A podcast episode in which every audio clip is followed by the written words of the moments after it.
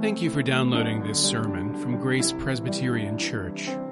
Grace is a church where people seeking more grace, more depth, and more community can start finding their way and sharing their gifts with the world. You can follow us online at graceforsiouxfalls.org. Woe to the world for temptations to sin, for it is necessary that temptations come, but woe to the one by whom the temptation comes. And if your hand or your foot causes you to sin, cut it off and throw it away. It is better for you to enter life crippled or lame than with two hands or two feet to be thrown into the eternal fire. And if your eye causes you to sin, tear it out and throw it away. It is better for you to enter life with one eye than with two eyes to be thrown into the hell of fire. Father, as we contemplate this warning from our Lord Jesus, I pray that you would open our eyes and allow us to see the meaning of these words, to take them seriously and to learn from them. Help us, Lord, to profit from the preaching of your word. In Christ's name, amen. You may remember that last Sunday I made a literary reference. I referred to Dickens's novel Bleak House. And in doing that, I'd like to think I earned the right to make a movie reference now. We already did books, highbrow. Now we're going to go a little lower brow and think about the movies. In fact, two movies. But there's a purpose for this because I think the two stories in the two films uh, exemplify distinct and contrasting attitudes towards sacrifice one of the movies is called 127 Hours. In this movie, a man gets his arm trapped and he realizes that in order to survive, he's going to have to, bear with me, uh, break the bones in his own arm and use his knife to amputate his own limb. He makes a great sacrifice in order to survive. He gives up something that he values for the greater good. That's 127 hours. The second movie is called Dances with Wolves. At the beginning of Dances with Wolves, a man is shot in the leg and the surgeons begin to amputate, but he resists that sacrifice and he decides it would be better to give up on life instead. He makes a heroic, suicidal gesture that rallies the troops and gets him a better doctor so that he doesn't have to have his leg amputated and he doesn't lose his life. Now, I've seen Dances with Wolves many times, and I've never seen 127 hours, and I never will, because I'm highly suggestible. And you just have to describe your symptoms to me, and I start feeling them. And the last thing in the world I want to do is put myself in the place of a man who has to do what that guy has to do. But in addition to that, I think there's something in my character, and perhaps in yours too, that actually prefers the vision of sacrifice in Dances with Wolves anyway. As long as you're willing to lose everything, you won't lose anything. In fact, you'll gain everything. As long as you're willing to make the gesture, as long as you're willing to, to give it all up, then you will receive everything. That appeals to me and my squeamishness. I'm the man who, when he stabbed himself in the hand, and his wife said, We're going to have to take you to the emergency room and get stitches. I replied, You know, I've had a good run. Just let me bleed out. It's enough. I'd rather give up everything than have to endure a little bit of hardship. And romantically, I tell myself that that willingness, that willingness to give up is actually the thing that God blesses so that you don't have to sacrifice at all. Right? That's grace, we tell ourselves. That's how it works. Jesus sacrificed so that I don't have to.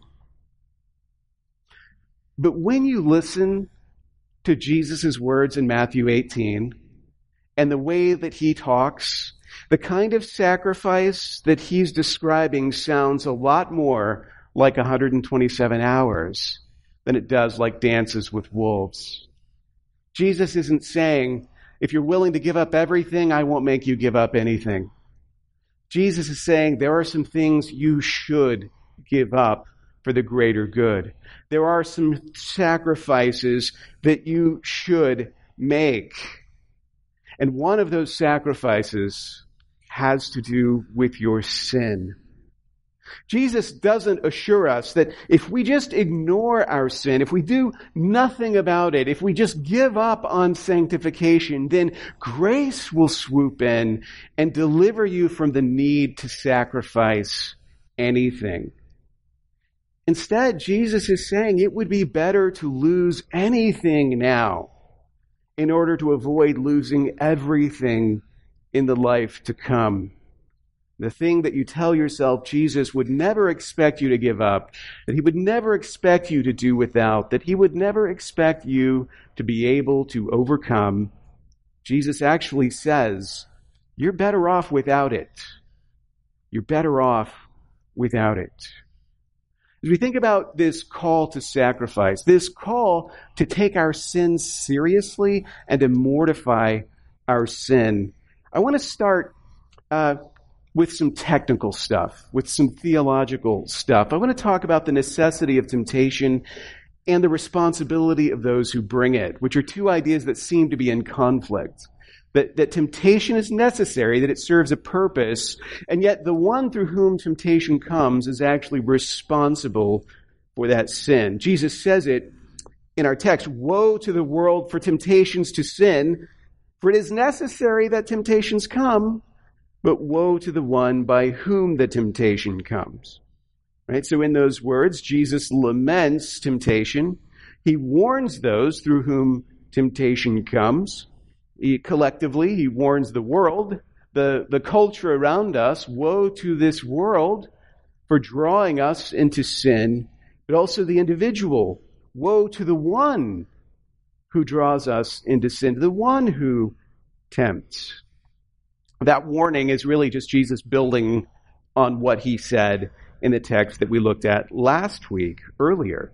Said you'd be better off drowning at the bottom of the sea than leading one of God's little ones to sin. And so he's reinforcing that warning, emphasizing the seriousness of it. But he's also saying that temptations are necessary. In other words, they serve a purpose in God's plan. So think about that. What purpose does temptation serve? Well, if you look in 1 Corinthians 11 and verse 19, the Apostle Paul gives us a little bit of insight into this when he's talking about uh, divisions within the church. And we know divisions in the church are bad. We know that we should be of one mind, but when he addresses the divisions in Corinth, Paul says, For there must be factions among you, in order that those who are genuine among you may be recognized. He's not saying, I heard that you guys are divisive, and you know what? It's a good thing. Because the divisiveness is actually positive because it leads to a good result. If not for your divisiveness, it would be hard to see who are the faithful believers and who are not. So thanks for being divisive. No. The factions serve a purpose. They vindicate the faithfulness of God's people, and that faithfulness under temptation glorifies God. So, in that sense, temptations are necessary, but those who form factions are not innocent, right? They're not without sin. They are here warned. Calvin describes the necessity of temptations, he says they're necessary in order to exercise their faith, the faith of those who believe, the little ones, and to separate unbelievers as the refuse and chaff from the pure wheat, essentially paraphrasing Paul's rationale. But if temptation serves God's purpose, how can the tempter be at fault? That's the question. How can you be punished for something that ultimately leads to good? Paul entertains this question hypothetically in the book of Romans. How can he still find fault if no one resists his will? If what we've done was willed by God, how can he hold us responsible for it? Yet Jesus here insists that God's ultimate use of that evil does not remove the guilt. He says it is necessary that temptations come, but woe to the one by whom the temptation comes. You might think of the way that the Bible treats Judas, right? The sacrifice at the cross, which Judas facilitates, according to Peter in Acts 2, happens according to the definite plan and foreknowledge of God. So that you might, in hindsight, have said, if not for the betrayal of Judas, the cross might never have happened. Thank you, Judas, for doing this great work. That's not the way the New Testament sees Judas's betrayal. Somehow, even though what he did worked into the plan of God, he's held accountable for it. He's guilty of that sin. If we take that logic and we think about it, we see that in Scripture there is no contradiction between God's sovereignty and human responsibility. On the one hand, temptations are necessary. They serve the purpose of furthering God's glory. Yet, on the other, those who tempt others and those who yield to temptation are responsible. They are guilty for their sin. For all our efforts to say it's got to be one way or the other, like either it's God or it's us. Either he's responsible or we're responsible. The reality is scripture presents it not as an either or, but a both and. God's ways may be mysterious. They may be incomprehensible to us, but when he tells us something is so, it's so. It works that way. And this is the way God says it works. Now, why am I telling you this? because what's true for sin is true for obedience as well. If you understand that when it comes to sin, it gives you a way of understanding the call to obedience too.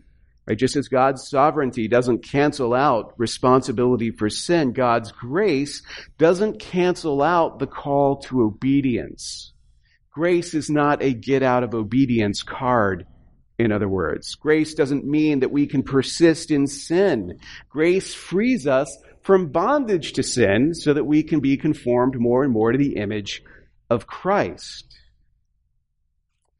This is Calvin again. He's describing uh, Jesus' warning and, and the purpose of that warning. He says, Now, since Christ intended to strike his disciples with terror, on account of offenses, and thus to arouse them to exertion, woe to our indifference if each of us does not earnestly apply himself to overcome those offenses. That's Calvin. So if you thought that the gospel of grace, as understood by Calvinists, was that because of grace, obedience isn't a thing anymore. It doesn't matter how we live because of grace. The man himself is telling you that's not the way it works. Not at all. Jesus is putting terror into those of us who will not obey. Terror into those of us who will not turn from our sin. It's a common criticism of grace that it makes us slack in terms of obedience, that we become indifferent to sin because that sin is forgiven. In fact, I was watching a, an apologetics video from an Eastern Orthodox priest.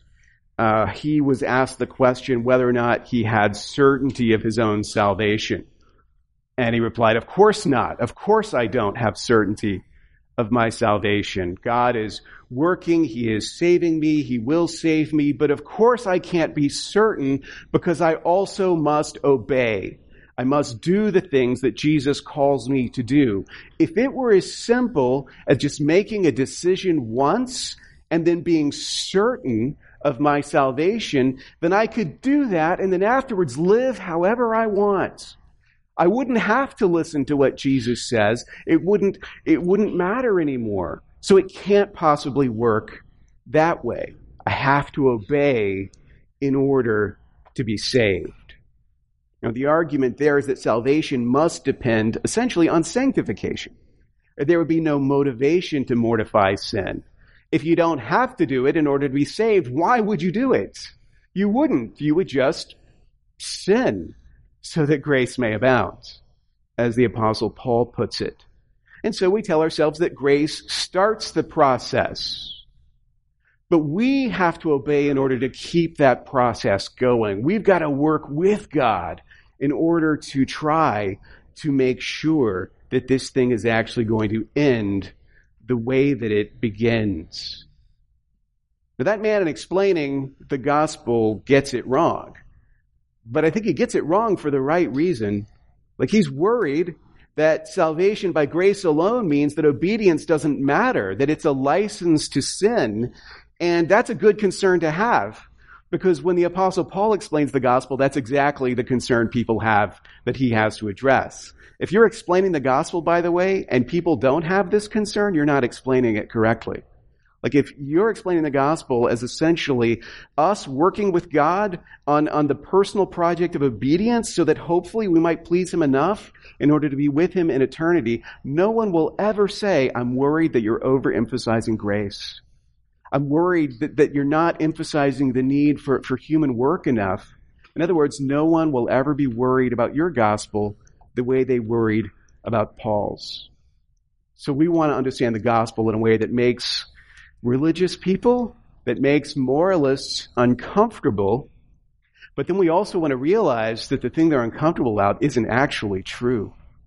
That we're not turning our back on obedience, that God has called us to obedience. There's no conflict between grace and obedience once you understand that obedience follows grace from a spirit of gratitude, and that even that obedience is still the Spirit working in us.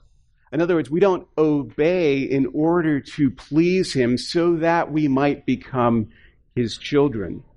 We obey Him out of gratitude that He has raised us up and adopted us as His. Again, it's not either or, it's both and. But when we think about obedience, we mainly think of doing what is right.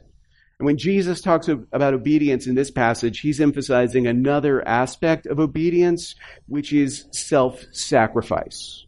Right? Obedience requires a determination to turn from sin, to starve your sin of the oxygen. There's no salvation without sanctification. And that means there's no salvation that doesn't include self-discipline self sacrifice. The discipline and the sacrifice don't earn God's approval, but they do show that we are His and that He has at work in us. Like you're responsible for your sin, even when God uses it for good, and you're still called to obedience, even if it's Christ's obedience, not yours, that saves you.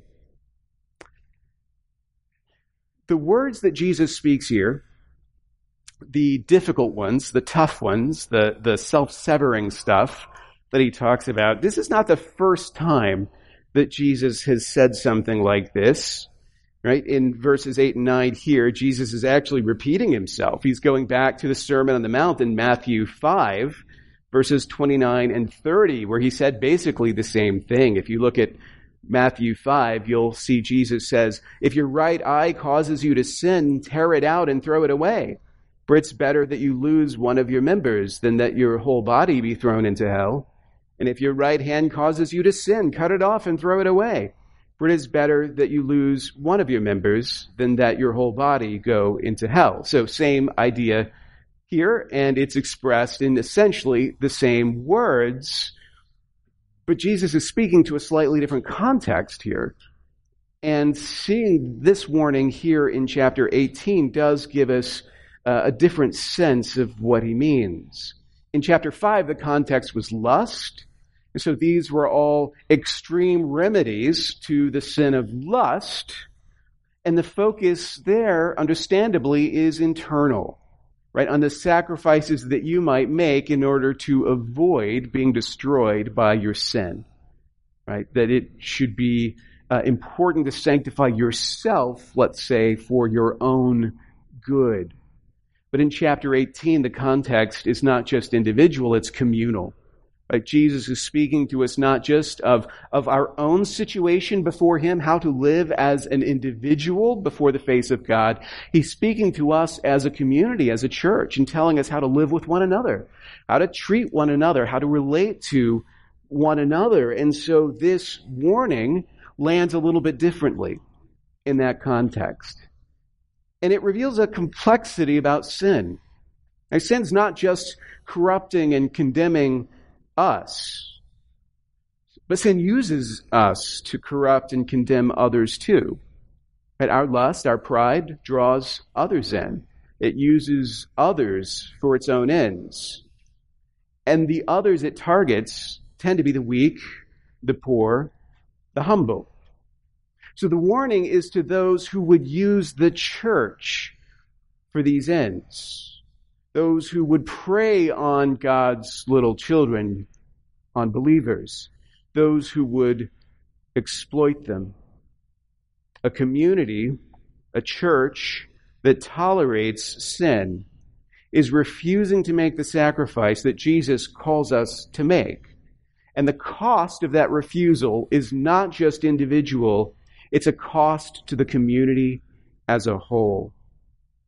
When Jesus warns about the millstone around your neck, bringing you down to the bottom of the sea, Calvin calls that Jesus threatening dreadful punishment if any man in his pride shall throw down those who are oppressed with poverty or who in heart are already humbled. In other words, those who are tempted to treat their brothers with disdain. People like that, Jesus says, They'd be better off uh, being crippled, being lame, or being blind in order to mortify their sin and to avoid giving temptation. Because when you make those sacrifices, you're not only protecting yourself, you're also protecting the vulnerable. You're protecting those who disproportionately are the ones who fall prey to our sin when it is not mortified as a church, we have a responsibility to take our sins seriously, not just for our own sake, but for the sake of one another. You should mortify your sin, not just for you, but for everyone around you, because it affects everyone around you, regardless of what you tell yourself. Jesus told us last week that we must humble ourselves like children, but part of humbling yourself is making sacrifices for the sake of others, of seeing others as worthy of making such sacrifices for. That's not always easy for us to see. Like we are formed by a culture that is ruthlessly individualistic. Dog eat dog, every man for himself. And that's also highly consumeristic, where we're accustomed to getting what we want when we want it. The idea of disciplining yourself for your own good is increasingly an alien thought, something we all struggle with. But disciplining yourself for the sake of others seems like an unthinkable restriction on my freedom. Why would I ever sacrifice anything for the sake of others? But when you're insisting on the freedom to destroy yourself, are you insisting on the freedom to destroy others? Well, that's not freedom at all, not as God understands it. That's bondage to sin. It is bondage to sin that makes you think that that exploitation, that depredation would be better than the sacrifice that God calls us to. The apostle Paul in Philippians 2, when he gives us that beautiful, glorious passage about the humility of Jesus Christ, he's giving us Christ's example to explain how he's telling us to treat one another. He says, do nothing from selfish ambition or conceit, but in humility count others more significant than yourselves. Well, what would that mean? What would that look like practically speaking? Well, he tells us. Let each of you look not only to his own interests, but also to the interests of others.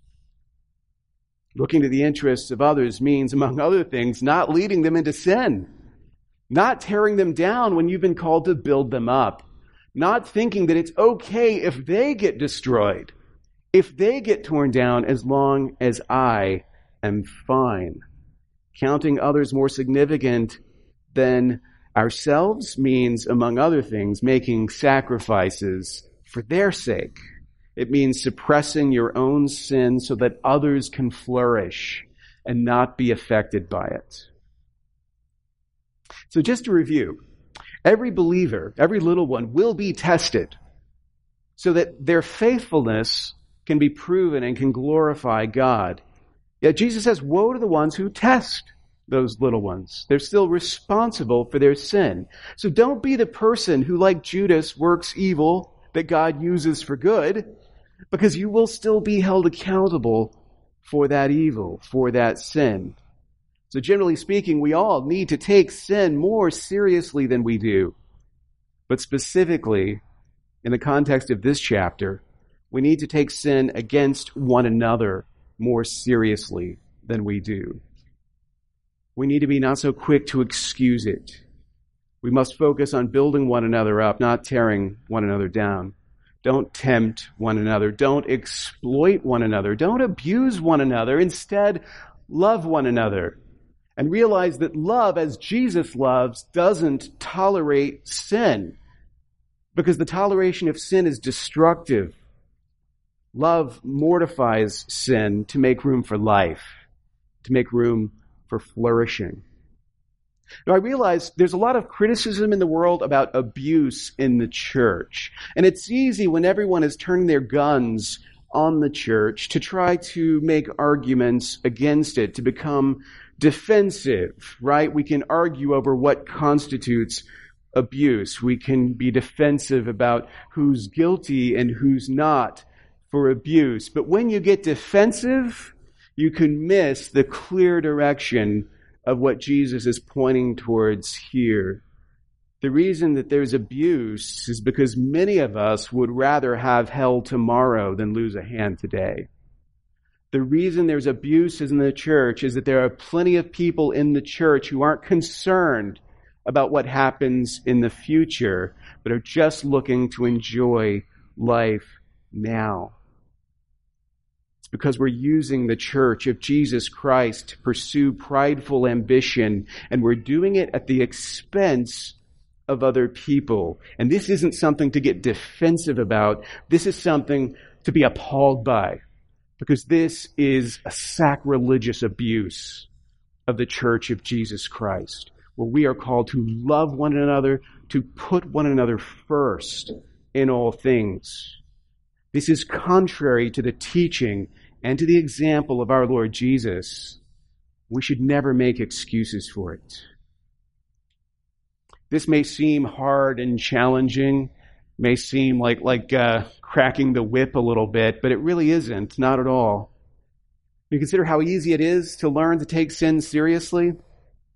It's not a challenge, it's not a struggle. If you want to know how to take sin seriously, it's as simple as just looking to Jesus. Our compassionate Savior who teaches us in his very being, in his words, and his deeds, how to take sin seriously and how taking it seriously might reorient everything that you do. If you want to be like Jesus, if you want to follow him, then you have to follow him on this and take sin seriously. That Jesus sacrificed in this life in order to gain glory in the next. He humbled himself for the sake of the weak and the lowly for your sake, even though he had every reason to be proud. He didn't give up a hand. He didn't give up a leg. He didn't give up an eye to sin. He gave up his whole body.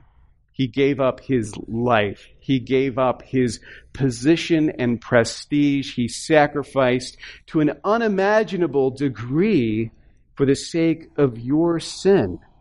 If you want to know how to treat one another, just look at how he's treated you. The example of Jesus answers that question.